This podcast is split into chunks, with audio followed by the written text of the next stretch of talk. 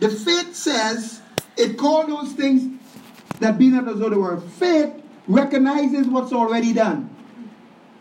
Faith recognizes God's ability and has the right response to it. Faith, faith works when you acknowledge, I am crucified. I am dead with Christ. It is the life of Christ that I have right now. Amen? But yet it says, if you be dead with him, you are dead with him. But if you would acknowledge it and walk in it, then you shall also live and have his life. Acknowledge, acknowledge. Here's a verse of scripture. Titus chapter 1, verse 1 says that the, the last part of chapter 1, verse 1 says, the acknowledgement of the truth is after godliness. What does that mean? It means when you acknowledge the truth, when you acknowledge the ultimate reality, when you acknowledge what Jesus has already done, when you acknowledge that as he is, so are you in this world, when you acknowledge that I was crucified with him and now I have his life, the acknowledgement of the truth is after godliness. Meaning, when you acknowledge and you own up to it, say, I own up. It's not me. I'm crucified. It is the life of Christ here. It says, when you acknowledge the truth, it produces godliness. In other words, then, it produces the God kind of life. How do you get a God kind of life? You got to recognize and acknowledge the truth, and that's what makes you free. Amen. You've got to acknowledge that I am dead with him. And therefore, I have his life. Okay. Now, um, crucifixion, it has such power and authority for a couple of reasons. Number one, if we were to go back to Romans chapter 6, it says, Know ye not. Mm, okay, yeah, let's go back to Romans chapter 6. Okay. Romans chapter 6, verse 2. How shall we that are dead, we are dead to sin, live any longer in it? You are dead to sin. Now, many times, in order to see faith, understand faith, and so on, what you got to do is you got to go get into your spirit. You got to see from your spirit. And where your spirit man is concerned, your spirit man, according to Ephesians 4:24, is created in righteousness and true holiness. It is purely righteous. It's totally holy with God's holiness, with God's righteousness. Amen. Your spirit man has God's divine nature. Your spirit man has the very life of Christ. Here is something else about your spirit man. 2 Corinthians 5, verse 17 and 18 says, If any man is in Christ, he is a what? New creation, and what? All things have passed away, and all things have become new. Verse 18, and all things are of God. Everything in your spirit man is of God. You have the joy of the Lord as your strength. It is the joy of the Lord. You've got the peace of God. It is His peace. It is the love of God that is shed abroad in your heart. And we could go on and on. You are partakers of His glory. But hey, you're blessed with every spiritual blessings. In your spirit, you have everything that pertain unto life and godliness. Amen? So everything, so in your spirit, there is no sin. There is the nature of God, and it is impossible. The Bible says, I didn't say it. First John chapter 3, I believe verse 9. It is impossible. Is it impossible for God to sin? Let me ask you that. Is it impossible for God to sin? Yes. Come on. Yes. Is it impossible for God to sin? Yes. All right. Whose nature do you have in your spirit? Oh. Therefore, it's impossible for your nature that is inside your spirit to sin. It doesn't mean you can't sin. You could sin by giving into your flesh. But you're a spirit man, so so it says then, know ye not, it says that you are, how shall we that are dead, you are dead to sin. And if you were to through this whole passage, it will go on to say in verse verse 7, he that is dead is freed from sin. And then verse 11, therefore, that being the case, in other words, your spirit man is free from sin. Sin has no dominion over him. He has no desire or inclination to sin. The devil can't tempt him. The devil can't get anything inside him to work with. He's been sealed by the Holy Ghost. Jesus said that the evil one cometh, but he has nothing in me. John 14 30, that's the truth about your spirit. But now that is the truth, and the truth makes you free. It goes on to say in verse 11, reckon yourself to be dead indeed unto sin and alive unto God. In other words, you've got to recognize that, all right, this is how it is. I've done my calculations. I've done my reckoning. I've balanced the books. And I've come to the conclusion to that what? I reckon I am dead indeed to sin, but I'm alive unto God. That's how faith works. Faith acknowledges the truth. And that's what produces the God kind of life. The power does not come just because you intellectually know it. You got to believe it, but you got to speak it. Faith is believing and speaking.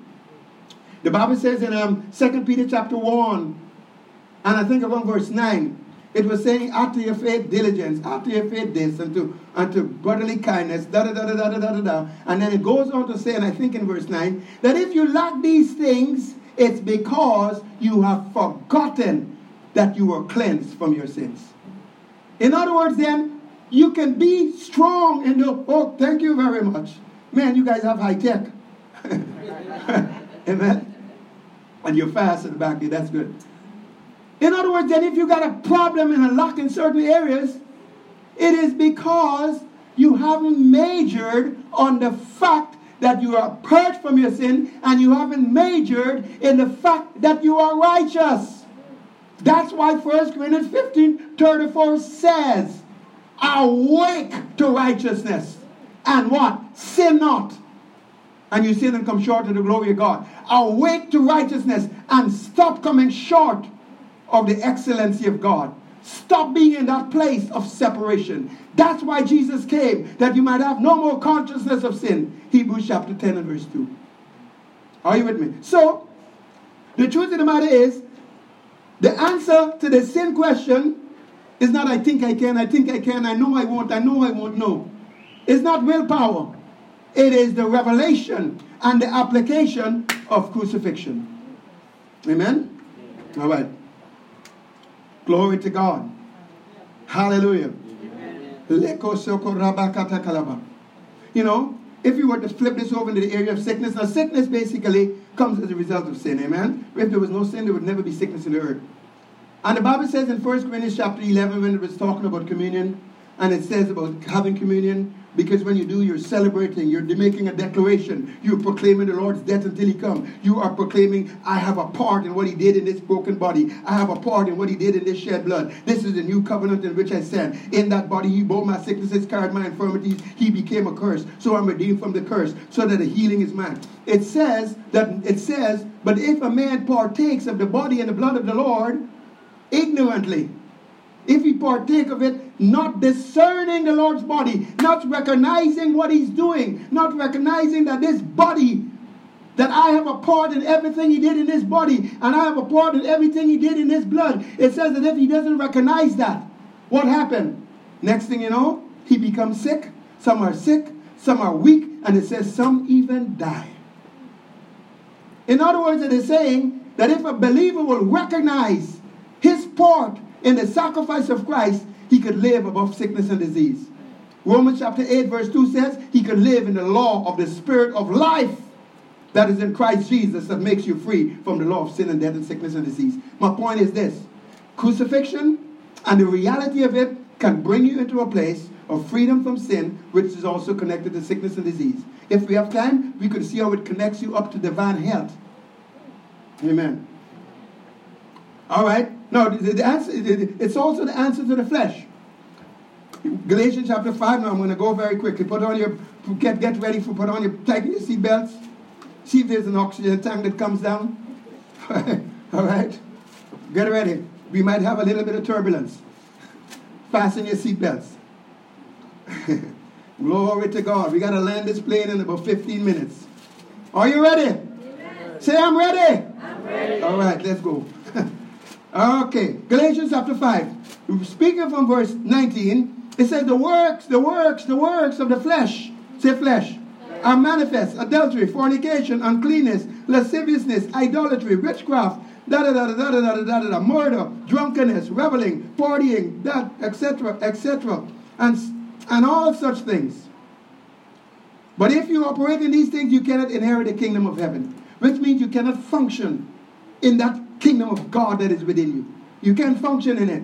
You're going to be functioning, but it's outside of it. You might still get to heaven, but you're not going to have much heaven while you're here.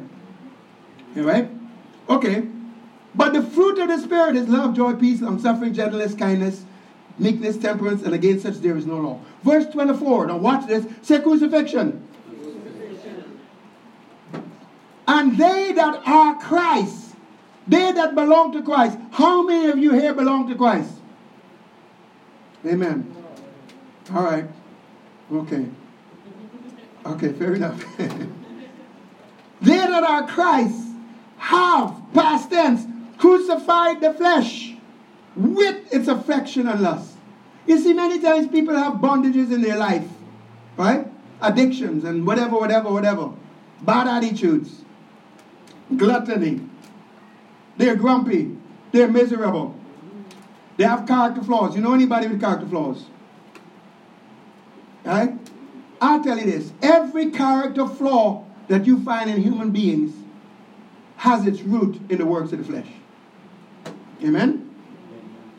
But here it says, regarding those works of the flesh, if you belong to Christ in your spirit, where your spirit man is concerned, you are crucified.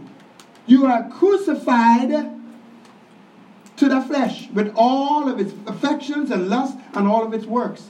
So then, what is the solution for some problem I have? Let's say it was gluttony. Let's say it was overeating. Let's say it was something along that line. Let's say it was anger. What is the solution? Is the solution to my anger? In the name of Jesus, I bind you, you spirit of anger. Go for me. Go for me. Let's, see, you I'm getting angry. Is the solution to my overeating binding the spirit of gluttony? Brother, come lay your hands on me, anoint me with oil, and deliver me from this spirit of gluttony. Is that the answer? Renewing of the mind helps, but here is what really helps. The weapons of our warfare are mighty through God. And here is the weapon. I have crucified, I belong to Christ, and I've crucified that flesh with its affections and with its lust. Therefore, you spirit of anger, you anger, you gluttony, you whatever it is, you've got no authority over me. Because this is what I believe. According to the word of God, I believe and therefore do I speak. I believe that I'm crucified to you, you're crucified to me, I'm dead to you. You have no voice and authority in my life, and I am free from you. And you keep doing that, and you believe that, and you say it, that's called faith. It's called the spirit of faith. Amen. When you believe in your heart and you confess with your mouth, you get possession. So the answer is not a next anger management class. Even though that might help you cope for a little bit, you count up to 10. Amen? But this is where the root is. Hallelujah. Say crucified. Hey, say, which is dead. I, um, I have a, uh, I have a son who's very good basketball and so on and so forth. And in school, he's very intense, very intense. You know what I mean? Like real intense. Man, he he he will guard you. He'll be like just this close to you, not even touch you. That's how close he could guard. He was very good. But also too, he had a way of reacting very quickly. I mean, if referee called something on him, man, he he almost want to fight the referee. you know what I mean? And so um, you know, and he would be a little bit explosive. And not always in a good way, which would mean technical. If any of you know basketball, technical foul. So, and I had to try to get him, help him to get over it. So I taught him this thing. I call it 3D, which means you're dead, you're deaf, and you're dumb. Right? Which means whatever happens, you think it's a bad call? Right? First of all, you're dead. Dead people don't react. You're deaf, you don't even hear it. You're dumb, you don't say nothing. So I'm in the middle of a game, I'll be there as a parent on the sidelines. You know, you're shouting to your kids, go, go, go, watch the lane, and all that kind of stuff. And I would see, I would see when he's right there on the edge. And I know, man, if somebody don't pull him back soon, we're gonna there's some technicals coming up soon. So I'd be shouting out to him, 3D, 3D, 3D. Parents probably going, what's crazy? What's he saying? I said 3D. I'm trying to tell him, you're dead, you're deaf, and you're dumb. Say, I'm crucified. I'm crucified. Amen. You see, when you when you're crucified, for instance, when you are dead, you can be intimidated. Who, how can you intimidate a dead man? How can you insult a dead man? How can you demoralize a dead man? How can you bring shame to a dead man? There's a dead man trying to make a reputation for himself. Is he concerned about what you think about him? Is a dead man trying to impress you? Are you with me? Say, I'm crucified. Blessed. Akashote. Anyway. Hallelujah. It is the answer to the flesh. All right, let's move on. It is the answer to the spirit of offense. You see, offense wants to make you defensive. You know what I mean? You, the spirit of defense wants you to look out for what's you, what's, for, what's in it for you. Jesus said in, uh, in Matthew chapter 16, Jesus asked his disciples, Who do men say that I am? Some say you're John the Baptist, some say you're a, a, um, a, a, a good man, some say this, some say that. Jesus said, But what do you say? Peter said, You are the Christ, the Son of the living God. Jesus got all excited. And Jesus says, Man, hmm, I'm telling you, from here on, I, I rename you. You're no longer Simon Barjona being a reed, but because you just heard from the Spirit of God and you got revelation knowledge, I call you Petra. I call you Peter. You've just become a little rock. And I'm going to, well, and the key, and, the, and, and because of this revelation knowledge, the gates of hell will not prevail against the church. And I mean, Jesus was excited. I mean, Peter, man, you heard from God. That's awesome. And then immediately, Jesus began to unveil to them and say, Look, I'm going to go to the cross. I'm only going to be here for so long, and I'm going to die. I'm going to go to the cross. And the Bible says, Peter pulled him aside. And Peter said, Hey, come here. What are you talking about? What you, go, you going to go to what? Cross? No, no, no, no, no, no, no. And Jesus, Peter began to rebuke God. Peter began to rebuke Jesus. And Jesus turned in Matthew 16 23, he says, You get thee behind me, Satan, for you are an offense to me, because you don't desire and seek the things that are of God, but you are savoring the things that are of men. What was he saying? He says, Peter, before you heard from the Spirit of God, but right now you're hearing from the devil. You are yielding to the spirit of the devil. And how and that spirit of the devil, he is the prince of offense. And what he's trying to do is he's trying to use you to get to me so that I can have some kind of selfish motivation and decide I don't want to go to the cross. And at that point, Jesus revealed what that spirit of offense was. It is this yielding to selfishness. What's in it for me? It is causes us to become defensive. It is what causes us to want to impress people. It is what causes us to get offended. Somebody tell you something, you get your feelings all hurt and so on and so forth. Amen? If somebody don't give you a title or you get a title note, it is what causes all of that. It is, and it's a hindrance in your life. It's a hindrance in marriage. It's a hindrance in the church. It's a hindrance in serving God. Jesus is going to go on to say in verse 24 and 25 uh, that Peter, this is how it works. Unless you can take up your cross and follow me, Man, you can you can you can be where I am. You can be my disciple. You can live this life. It says the same thing in, in Luke chapter 14 and I believe verse 26 and several other places. The key to this spirit of offense is what? I'm dead. Say I'm dead. I'm dead. I am crucified. The truth is you are crucified. So you might as well live like it. The truth is you are in the spirit. You are in the spirit. So you might as well walk in the spirit. You are a new creation. You might as well live like one. You are the righteousness of God. You might as well talk and act and think that way. Stop begging God to do what He's told you to do, and you've got authority to do. Amen? So it, it frees you from that spirit of offense. It frees you. It is the answer to the mind of Christ. So that you can think like God, and so that you're not operating in selfishness and pursuing your own reputation and everything else. Jesus said it's the key to discipleship. Luke 14, 26 and 27, Jesus says, Unless you take up my cross, you cannot be my disciple. You might want to be, right? Other people might anoint you, or rather put oil on you, lay hands on you, and whatever it is, give you a title. But he says, Except you take up your cross Right? And that's in Luke 14, 26, I believe it is. He says, and 26 and 27, if you don't take up my cross, if you don't take up your cross, you cannot be my disciple. Cannot. Say cannot. cannot. You cannot be my disciple. The only way you're going to be my disciple is you must take up your cross. In other words, then, crucifixion is necessary.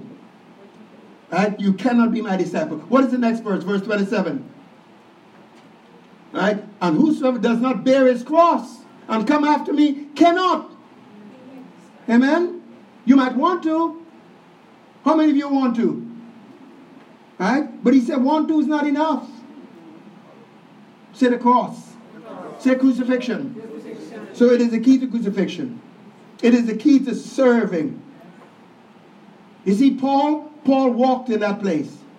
Paul said, I die daily. 1 Corinthians 15, 31. Paul says, every morning I wake up.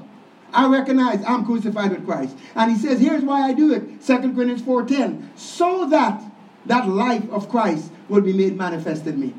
Even in my mortal body, so I could have that divine health. He says, that's why I do it.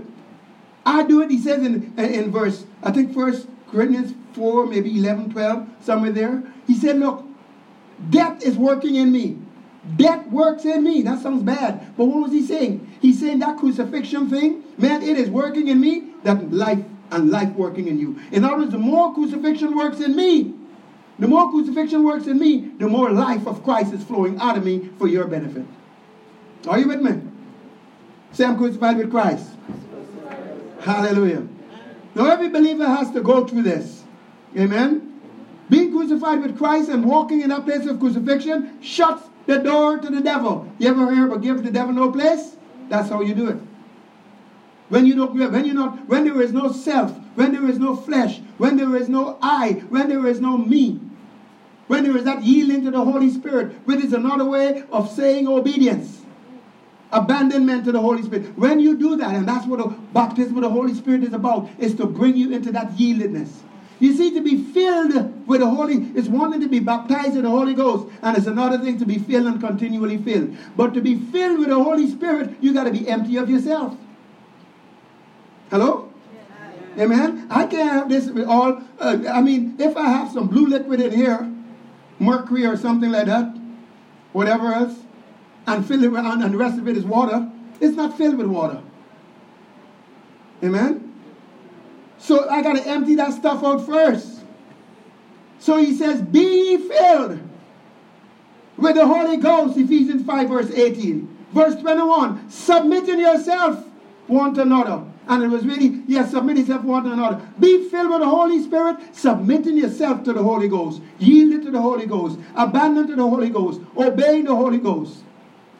Amen? Amen? It is the key. It is the key in your love walk. Right? The Bible says, the Bible speaks concerning love, and the Bible speaks concerning the love of God. It says that you're not seeking what's what's your you're not after what, what's in it for me. First Corinthians chapter 13, verse 5 in the Amplified says, it does not insist on its own rights or its own way. That's how you walk in love. Now here is something now. Let me let me just see if, see if I can just mention this here very closely, very emphatically but briefly. How many of you know um, 2 Corinthians 5.17? Can anybody start it? If any, if any man is in Christ, he's a new creation. All things have passed away. That's verse 17. Verse 14 says this The love of Christ constrains me. And this is what I judge that if one died for all, all were dead. According to that verse, when Jesus was crucified, everyone was crucified with him. All right. Now, God says in that verse, you are to judge it that way. I must judge me crucified, and I must judge you crucified. Here is what happens. Here you are with your miserable self. Here you are, you get on my toes, right? Uh, uh, I mean, you're unthankful, you're ungrateful, you're probably rude and everything else. Man, it's kind of hard to love you from a natural. But yet I can. You know why? If I judge you crucified, if I see you through the blood, and if I recognize that even though you're not asking me for forgiveness, and even though you haven't done anything to deserve it, and even though you probably, I mean, I mean, you want to pull out my beard, spit in my face, do all that kind of stuff. Yet, if I see you through the blood, and I deal with you from that perspective, you know what I will do? According to John 20 and I think verse 23, when Jesus breathed in them and he says, Whatever sins you remit, they are remitted. So what? I remit your sins. I forgive you. I release you. And I don't trample and disregard and disrespect and dishonor the blood of the covenant, Hebrews 20, 29, and despise it, right? By treating you unkindly. And that love of Christ constrains me, it controls me, it dominates me because I judge. Not only am I crucified, and therefore you can't hurt my feelings, you can't intimidate me, you can't shame me, right? But I also judge you crucified. I judge every man crucified in him, therefore, because of that. So now, how does that affect my relationships? How does that affect my relationships? How does that affect my service? How does that affect my service in the church? I mean, I'm doing stuff. I'm here. First thing, I'm putting all the chairs. I'm putting all these stuff on. I'm doing this. I'm doing that. And nobody sees. Nobody recognizes. And before I'm done, they ask me to do something else. And then I got to come back next week and do it again. No thanks, no recognition, etc., etc. Man, I'm out of here. But you see, if I'm crucified, number one, hey, I'm, not, I'm doing whatever I do, the Bible says, in Colossians 3 23 and 24, I'm doing it as unto the Lord and not as unto man. Knowing that it's from the Lord that I receive the reward of my inheritance. Crucified. Not only that, so I'm not looking for no thanks. And I'm doing it for his glory. Whatever you do, in word or deed, doing it for the glory of God. So, how does that affect my commitment? When I don't feel like doing this or feel like doing that, but Lord, I mean, God is uh, fasting. I mean, come on. How many times do you really, really feel like fasting? But why am I doing it? Because that is the word that came forth from the pastor. That is the word that the Lord is speaking to me. He's calling me into this fast. Therefore, I choose to. Not because I feel like it, not because I desire it, except after the inner man. After the inner man, I delight in the law of God. Crucifixion. So crucifixion brings me to this place of obedience. And that's not a surprise that crucifixion will cause obedience. Here's why. Let's spell the word obedience. Somebody spell it for me in case I spell it wrong. O B D, was that? O B E D I E N C E C. So what's in the middle of obedience? D I E. Isn't that right? And what is in the middle of D I E? What's in the middle of D I E? I. There we go. So it's not a surprise that being crucified, being dead with him, is the key to obedience. So it's not about how I feel. It's not about who see me. It's not about who recognize me. It is so. It, so even my service, my commitment to the things of God, to reaching the lost. To sh- I mean, can you imagine you feeling? I mean, the Lord is leading you to witness to somebody.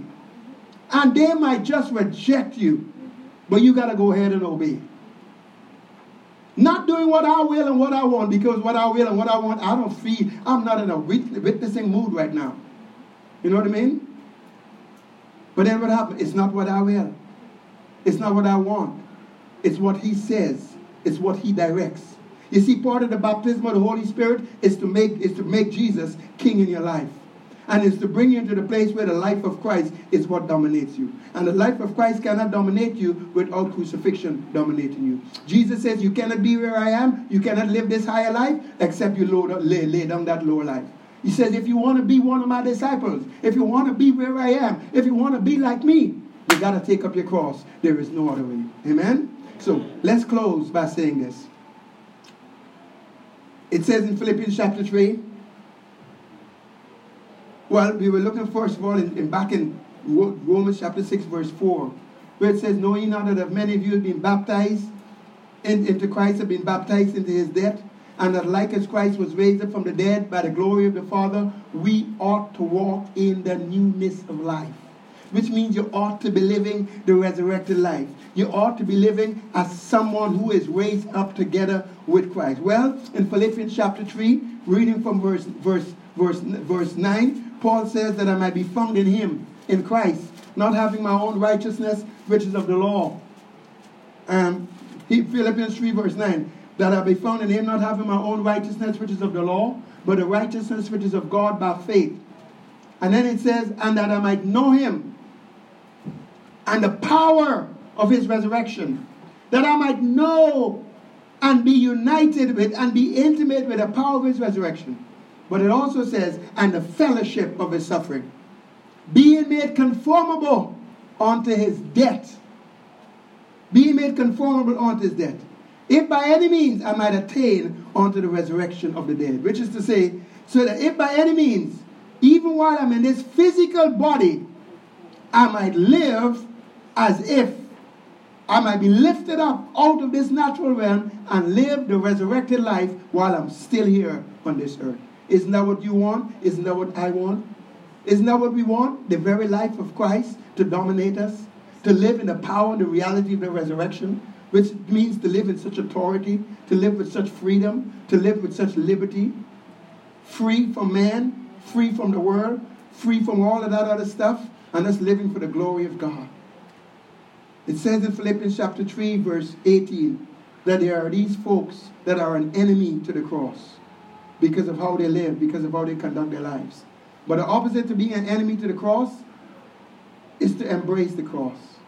So what is it? What's, what's all this saying? It says you and I must embrace the cross. Meaning what? You must embrace the sacrifice. You must identify that I'm crucified with him. You must identify that I was buried with him. So my past has no more voice and authority over me. I'm resurrected with him, and I now have his life. I'm seated at the Father's right hand, far above principalities and powers. I have authority over the enemy. I have authority even within over the environment because of that name. And all of these promises are mine. And the baptism of the Holy Spirit has come. The Holy Spirit is, is working in my life so that all that belongs to me becomes a reality to me. Amen. Think about what belongs to you. You're blessed with every spiritual blessing. God has given you all things that pertain unto life and godliness. Won't it be wonderful for these things to become real? Amen? And the ministry of the Holy Spirit is amplified when we can just do this, submit to Him. The Bible says, He that is the greatest among you must be the servant of all. The Bible says, when a man loves God, God opens up his whole spirit to him. Amen? So what is it? What is this all saying? Embrace the cross. Embrace crucifixion. It's not ouch. crucifixion is glory. Why? Because it says the suffering of this present time is not worthy to be compared with the glory. It is the open door to the glory and the excellency of God. The world around you, the people around you, the church, they need the life of Christ flowing out of you. That's what it is all about. Amen? Amen. Let's just pray for a moment. Let's stand.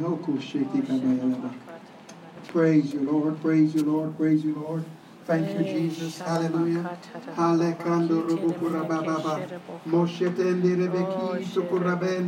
Now pray in the Holy Ghost for a little bit. Pastor, are you finished? Can you come stand?